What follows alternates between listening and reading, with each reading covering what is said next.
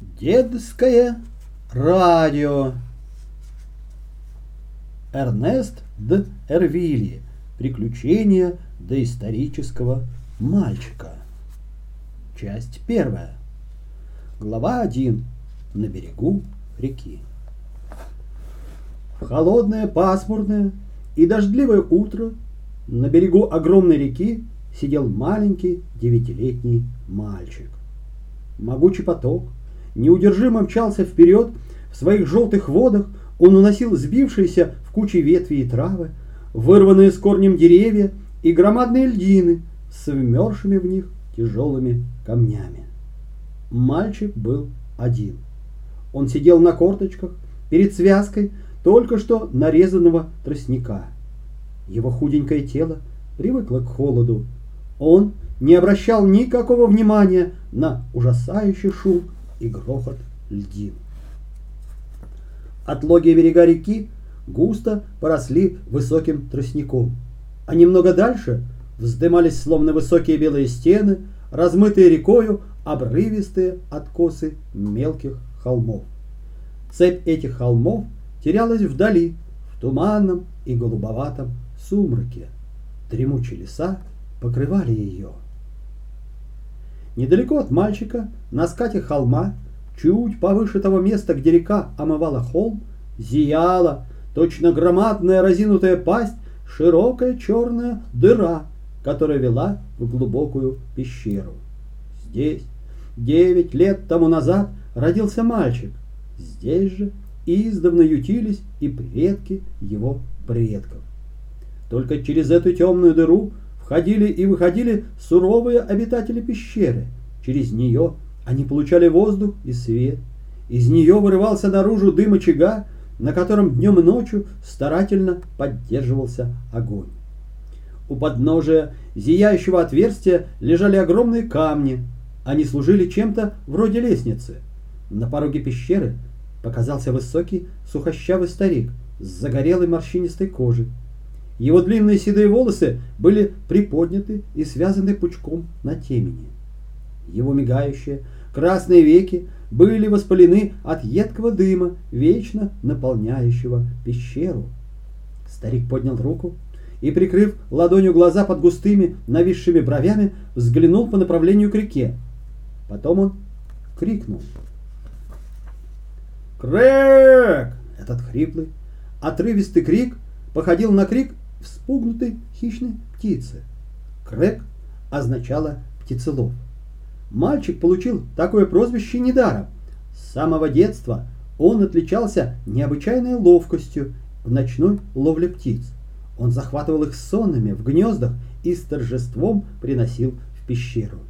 Случалось, за такие успехи его награждали за обедом изрядным куском сырого костного мозга, почетного блюда, приберегаемого обычно для старейшин и отцов семейства. Крэг гордился своим прозвищем. Оно напоминало ему о ночных подвигах. Мальчик обернулся на крик, мгновенно вскочил с земли и, захватив связку камыша, подбежал к старику. У каменной лестницы он положил свою ношу, поднял в знак почтения руки колбу и произнес. «Я здесь, старейший! Чего ты от меня желаешь?» «Дитя!» — ответил старик.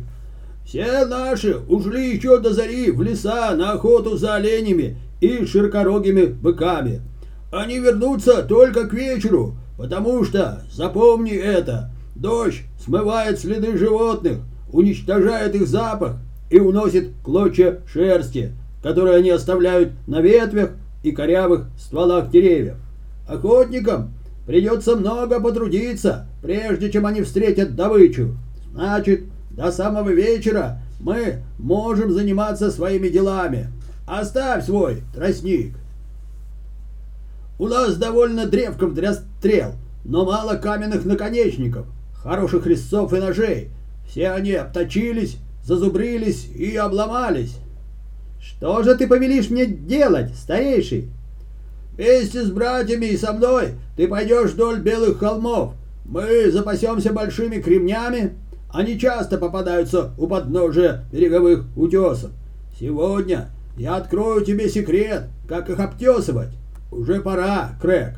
Ты вырос, ты силен, красив и достоин носить оружие, сделанное собственными руками. Обожди меня, я пойду за другими детьми». «Слушаю и повинуюсь», — ответил Крэг, склоняясь перед стариком и с трудом сдерживая свою радость. Старик ушел в пещеру, откуда внезапно раздались странные гортанные возгласы, похожие скорее на крики встревоженных молодых животных, чем на человеческие голоса. Старик назвал Крэка красивым, большим и сильным. Он, должно быть, хотел подбодрить мальчика, ведь на самом деле Крэк был мал, и даже очень мал, и очень худощав. Широкое лицо Крэка было покрыто красным загаром, над лбом торчали жидкие рыжие волосы, жирные, спутанные, засыпанные пеплом и всяким сором. Он был не слишком красив, этот жалкий первобытный ребенок, но в его глазах светился живой ум, его движения были ловки и быстрые. Он стремился поскорее двинуться в путь и нетерпеливо ударял широкой ступней с крупными пальцами о землю, а всей пятерней сильно тянул себя за губы.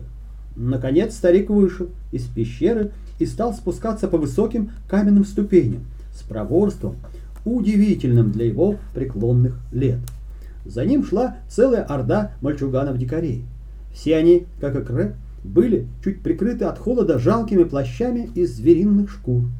Самый старший из них, Гель, ему уже минуло 15 лет. В ожидании того великого дня, когда охотники наконец возьмут его с собой на охоту, он успел прославиться как несравненный рыболов. Старейший научил его вырезывать из раковин острием кремневого осколка смертоносные крючки. При помощи самодельного гарпуна с зазубренным костяным наконечником гель поражал даже громадных лососей. За ним шел Рюк большоухий. Если бы в то время, когда жил Рюк, человек уже приручил собаку, о Рюге непременно бы сказали – у него собачий слух и нюх. Рюк по запаху узнавал, где в частом кустарнике созрели плоды, где показались из-под земли молодые грибы. С закрытыми глазами распознавал он деревья по шелесту их листьев. Старейший подал знак, и все двинулись в путь. Гель и Рюк гордо выступали впереди, а за ними серьезно и молча следовали все остальные. Все маленькие спутники старика несли на спине корзины, грубо сплетенные из узких полосок древесной коры. Одни держали в руках короткую палицу с тяжелой головкой, другие — копье с каменным наконечником, а третьи — что-то вроде каменного молота. Они шли тихо, ступали легко и неслышно. Недаром старики постоянно твердили детям, что им надо привыкнуть двигаться бесшумно и осторожно, чтобы на охоте в лесу не спугнуть дичи и не попасть в когти диким зверям, не угодить в засаду к злым и коварным людям. Матери подошли к выходу из пещеры и с улыбкой смотрели вслед уходящим. Тут же стояли две девочки, стройные и высокие, Маб и Он. Они с завистью смотрели вслед мальчикам. Только один, самый маленький представитель первобытного человечества, остался в дымной пещере – он стоял на коленях около очага, где посреди огромной кучи пепла и потухших углей слабо потрескивал огонек. Это был младший мальчик, Ажо. Ему было грустно. Время от времени он тихо вздыхал. Ему ужасно хотелось пойти со старейшим, но он сдерживал слезы и мужественно исполнял свой долг. Сегодня его черед поддерживать огонь от зари до ночи. Ажо гордился этим. Он знал, что огонь – самая большая драгоценность в пещере. Если огонь погаснет, его ждет страшное наказание. Поэтому, едва мальчуган замечал, что пламя уменьшается и грозит потухнуть, он начинал быстро подбрасывать в костер ветки смолистого дерева, чтобы вновь оживить огонь. И если порой глаза Ажо заволакивались слезами, то единственным виновником этих слез был едкий дым костра. Скоро он и думать перестал о том, что делают теперь его братья. Другие заботы удручали маленького Ажо. Он был голоден, а ведь ему едва минуло шесть лет.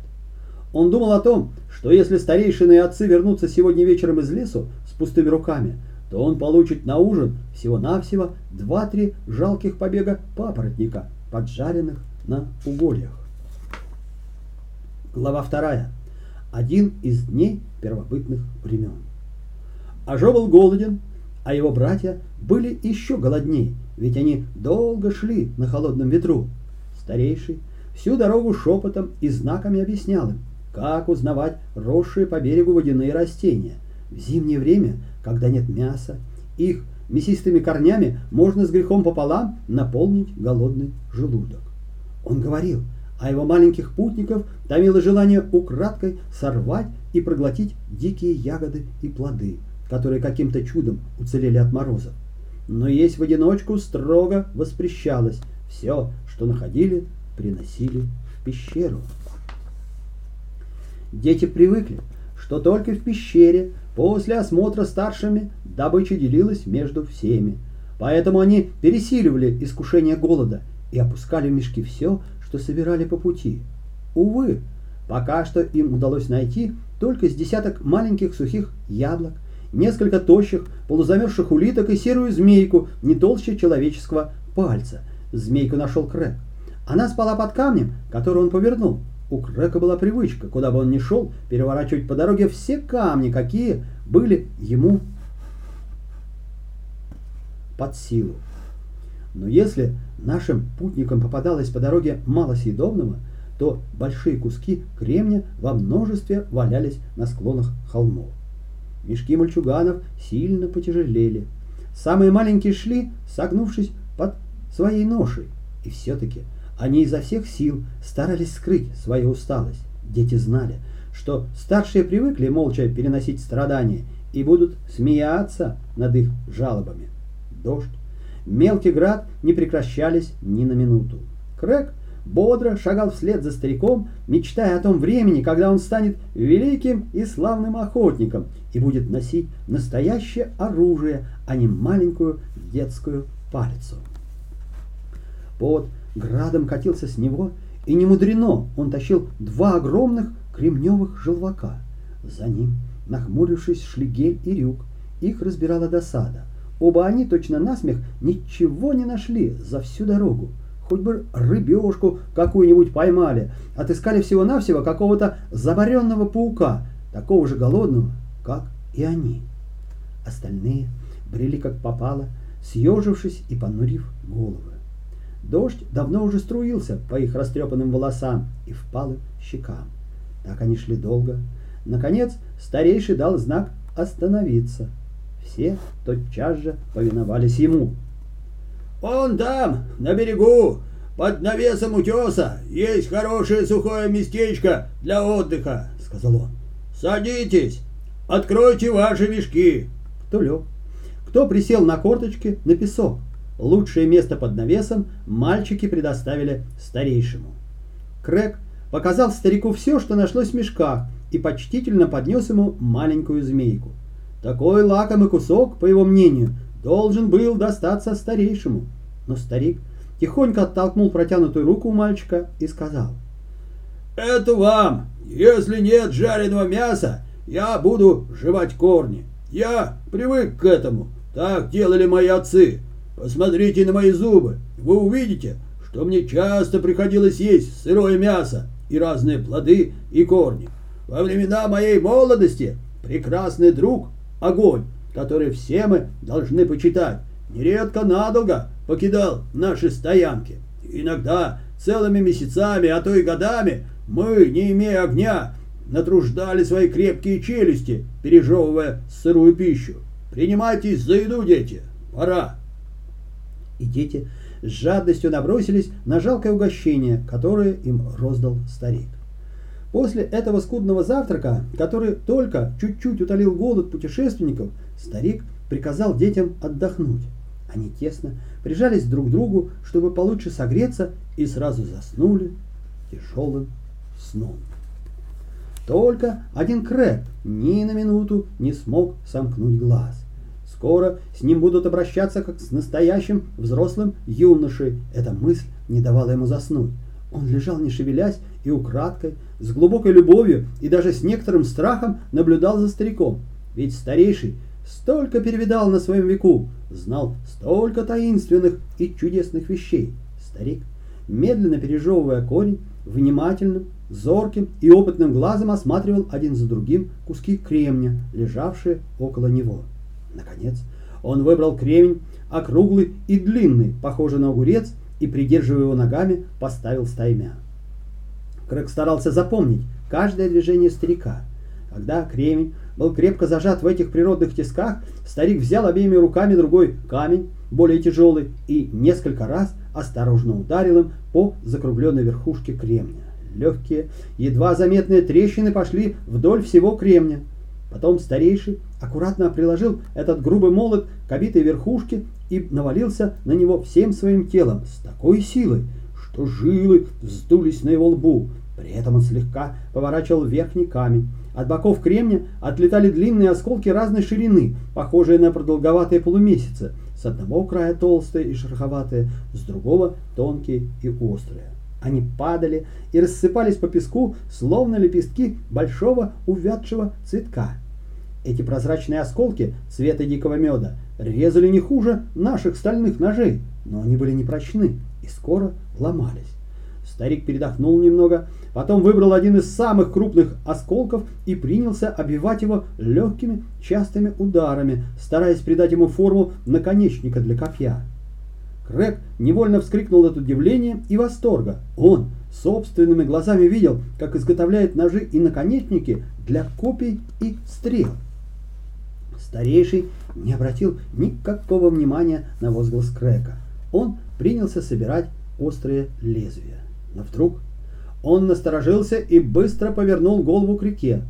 На его обычном спокойном и гордом лице отразилось сперва удивление, а потом невыразимый ужас. С севера доносился какой-то странный неясный шум, пока еще далекий. Порой слышалось ужасающее рычание. Крэк был храбр, и все же ему стало страшно. Он попытался остаться спокойным и, подражая старику, насторожился, схватившись рукой за палицу. Шум разбудил детей. Дрожа от страха, они повскакали со своих мест и кинулись к старику.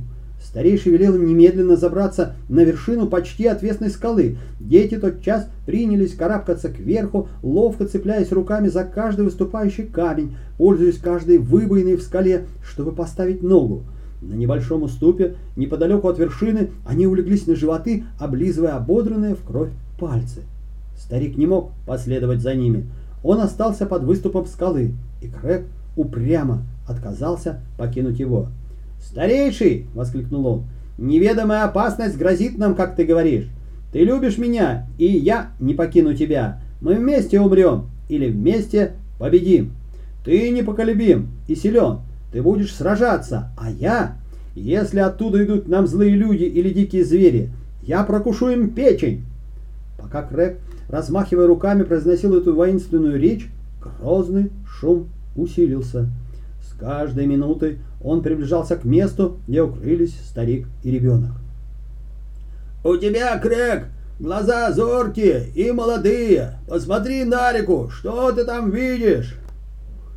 Небо потемнело от больших птиц. Они кружатся над водой. Наверное, их злобные крики и пугают нас. А на воде ты ничего не видишь. Посмотри еще раз. Птицы кружатся над рекой. Значит, они следуют за какой-то плывущей по реке добычей, выжидая, когда можно будет накинуться на нее. Но кто же это так страшно рычит и ревет? Я подниму тебя, взгляни еще раз. Но и на руках у старейшего Крэк напрасно сматривался вдаль. «Что видно сверху?» — крикнул старик детям, лежавшим в безопасности на скале над его головой. «Говори ты, Рюк!» «Что-то огромное, черное, виднеется на белой глыбе далеко посередине реки», — ответил мальчик. «Но что это, разобрать нельзя. Черное шевелится». «Хорошо, Рюк, не черный ли это широкорукий бык?» «Нет, это чудовище больше широкорогого быка!» — воскликнул Рюк. «Слушай, старейший!» — вскричал Гель. «Теперь не одно, а два черных пятна видны на белой глыбе, и оба они шевелятся, а возле них глыба совсем красная». «Я вижу их! Я вижу их!» — подхватил Крэг, побледнев и задрожав всем телом. «Там два зверя, и оба огромные. Они на льдине, а льдина больше нашей пещеры. Они не двигаются. Сейчас они проплывут мимо нас. Вот, смотри, мы погибли!» Старейший поставил Крека на землю и обернулся к реке. То, что увидел старый охотник, заставило его побледнеть от ужаса. Крек и остальные дети плакали и дрожали от страха. По пенистым мудным волнам, шум которых сливался с оглушительным криком бесчисленного множества хищных птиц, плыла, кружась и покачиваясь, гигантская льдина. На льдине виднелся чудовищной величины слон-мамонт с косматой гривой. Задние ноги животного глубоко проваливались, словно в западню в трещину льда. Зверь стоял, с трудом опираясь передними ногами на края трещины. Изогнутые клыки были подняты кверху, а из хобота, торчавшего словно мачта, бил к небу непрерывный кровавый фонтан. Все тело зверя было залито кровью, струившейся из пронзенного брюха. Он рычал и ревел в предсмертных судорогах. Рядом с ним лежал огромный косматый носорог, поразивший своим рогом мамонта. Лежал неподвижно и безмолвно, задушенный своим могучим врагом. В ту минуту, когда чудовища проплывали на окровавленной льдине мимо старейшего, гигантский слон страшно заревел и свалился на труп побежденного врага. Земля задрожала от этого предсмертного крика. Эхо долго-долго повторяло его, а хищные птицы на мгновение словно замерли в воздухе. Но затем они с новой яростью бросились на приступ ледяного плота, где покоились теперь два гигантских трупа. Коршуны и орлы накинулись, наконец, на свою добычу. Глыба льда исчезла из виду, унося трупы страшных зверей. Старик обтер рукой пот с обветренного лица и позвал своих маленьких спутников. Стуча зубами, еле ступая дрожащими ногами, бедняжки спустились к старику, руку которого все еще судорожно сжимал Крэг. Разве можно было теперь приниматься за работу? Урок изготовления кремневых орудий был отложен, и все в угрюмом молчании, опасливо поглядывая по сторонам, двинулись обратно к пещере. Дети поминутно оборачивались и смотрели назад. Они все еще слышали шум летевших птиц. Им чудилось, что их настигает один из тех прожорливых зверей, которые, наверное, следовали за жуткой льдиной. Но мало-помалу они успокоились, и Крэг, улыбаясь, сказал на ухо Рюу. Ажо завидовал нам, когда мы уходили, а теперь, пожалуй, будет рад, что ему пришлось остаться хранителем огня. Ему не было так страшно, как нам. Но Рюк покачал головой и возразил. Ажо смелый, он, наверное, пожалеет, что не видел этих чудовищ. Глава 3. Вечный враг. Дети без помехи вернулись домой до наступления ночи. После страшного приключения, рассказ о котором заставил дрожать матерей и плакать маленьких сестер, родная пещера, жалкая и дымная, показалась детям уютным жильем. Здесь им было нечего бояться. Кругом поднимались крепкие каменные стены, а яркий огонь нежно ласкал и согревал их. Огонь – лучший друг человека. Он побеждает холод, он отпугивает диких зверей, но есть один враг – против которого бессилен даже огонь. Этот вечный враг всегда подстерегает человека и несет ему гибель, стоит только перестать с ним бороться. Этот вечный враг всегда и во все времена был врагом жизни вообще. Имя этому неумолимому врагу, этому жадному тирану, который даже и в наши дни продолжает свои опустошительные набеги на землю и истребляет тысячи людей, имя ему голод. Прошло четыре долгих дня с тех пор, как дети вернулись в пещеру, а охотники, деды и отцы все еще отсутствовали. Не заблудились ли они в лесу, несмотря на свою опытность? Или охота оказалась безуспешной? Или они напрасно рыскают до сих пор по лесу? Никто не знал этого. Впрочем, и старейший, и матери, и дети привыкли к таким долгим отлучкам отцов. Они знали, охотники ловки, сильны, находчивы и совсем не беспокоились о них. Оставшихся дома одолевали иные заботы. Все запасы пищи в пещере иссякли. Небольшой кусок протухшей оленины, остаток от прошлой охоты, съели еще в первые дни. В пещере не оставалось ни кусочка мяса. Приходилось приниматься за свежие шкуры, отложенные для одежды. Маленькими плоскими кремнями с искусно зазубренными острыми краями женщины соскабливали шерсть и отделили жилки с тяжелых шкур. Затем они разрезали кожу на небольшие куски. Эти, еще покрытые пятнами крови куски, вымочили в воде и варили их до тех пор, пока они не превратились в густую клейкую массу. Нужно заметить, что этот отвратительный суп варился без горшка. Изготовлять глиняную посуду люди научились гораздо позже, чем орудие из грубо обтесанного и обитого камня. В пещере Крека воду кипятили в искусно сплетенных мешках, корзинах из древесной коры. Такой мешок, разумеется, нельзя было ставить на горящее уголье, чтобы нагреть воду, мешок бросали один за другим докрасно раскаленные на огне камни. В конце концов, вода закипала, но какой мутной и грязной становилась она от золы. Несколько корней, с трудом вырванных из замерзшей земли, были съедены. Гель принес какую-то отвратительную рыбу. Это было все, что ему удалось поймать после долгих и тяжких усилий но и эту жалкую добычу встретили с радостью. Ее тотчас же разделили и тут же съели. Рыбу даже не потрудились поджарить на угольях, но рыба была небольшая, а голодных ртов много.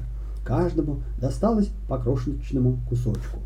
Старейший, желая хоть чем-нибудь занять измученных голодом обитателей пещеры, решил раздать всем какую-нибудь работу. Об этих работах мы поговорим позже, а пока осмотрим пещеру. Наше счастье, что мы можем проникнуть туда только мысленно.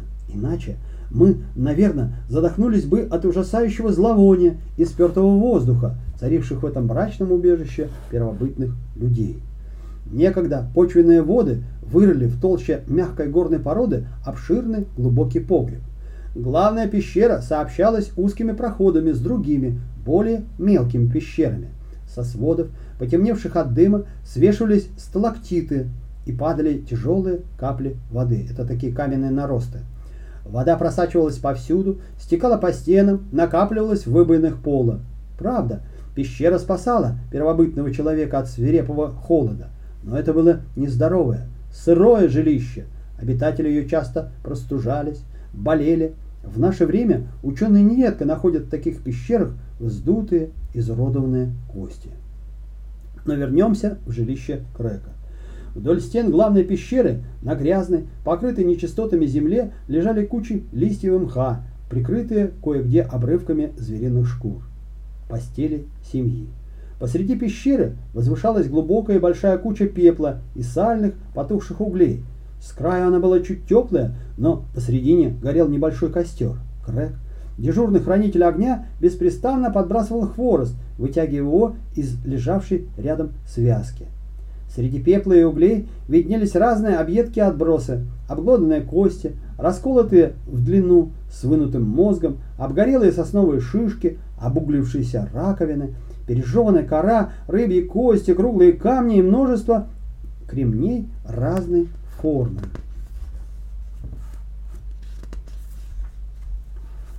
Это обломки кремней, остатки обеденных ножей, резцов и других орудий.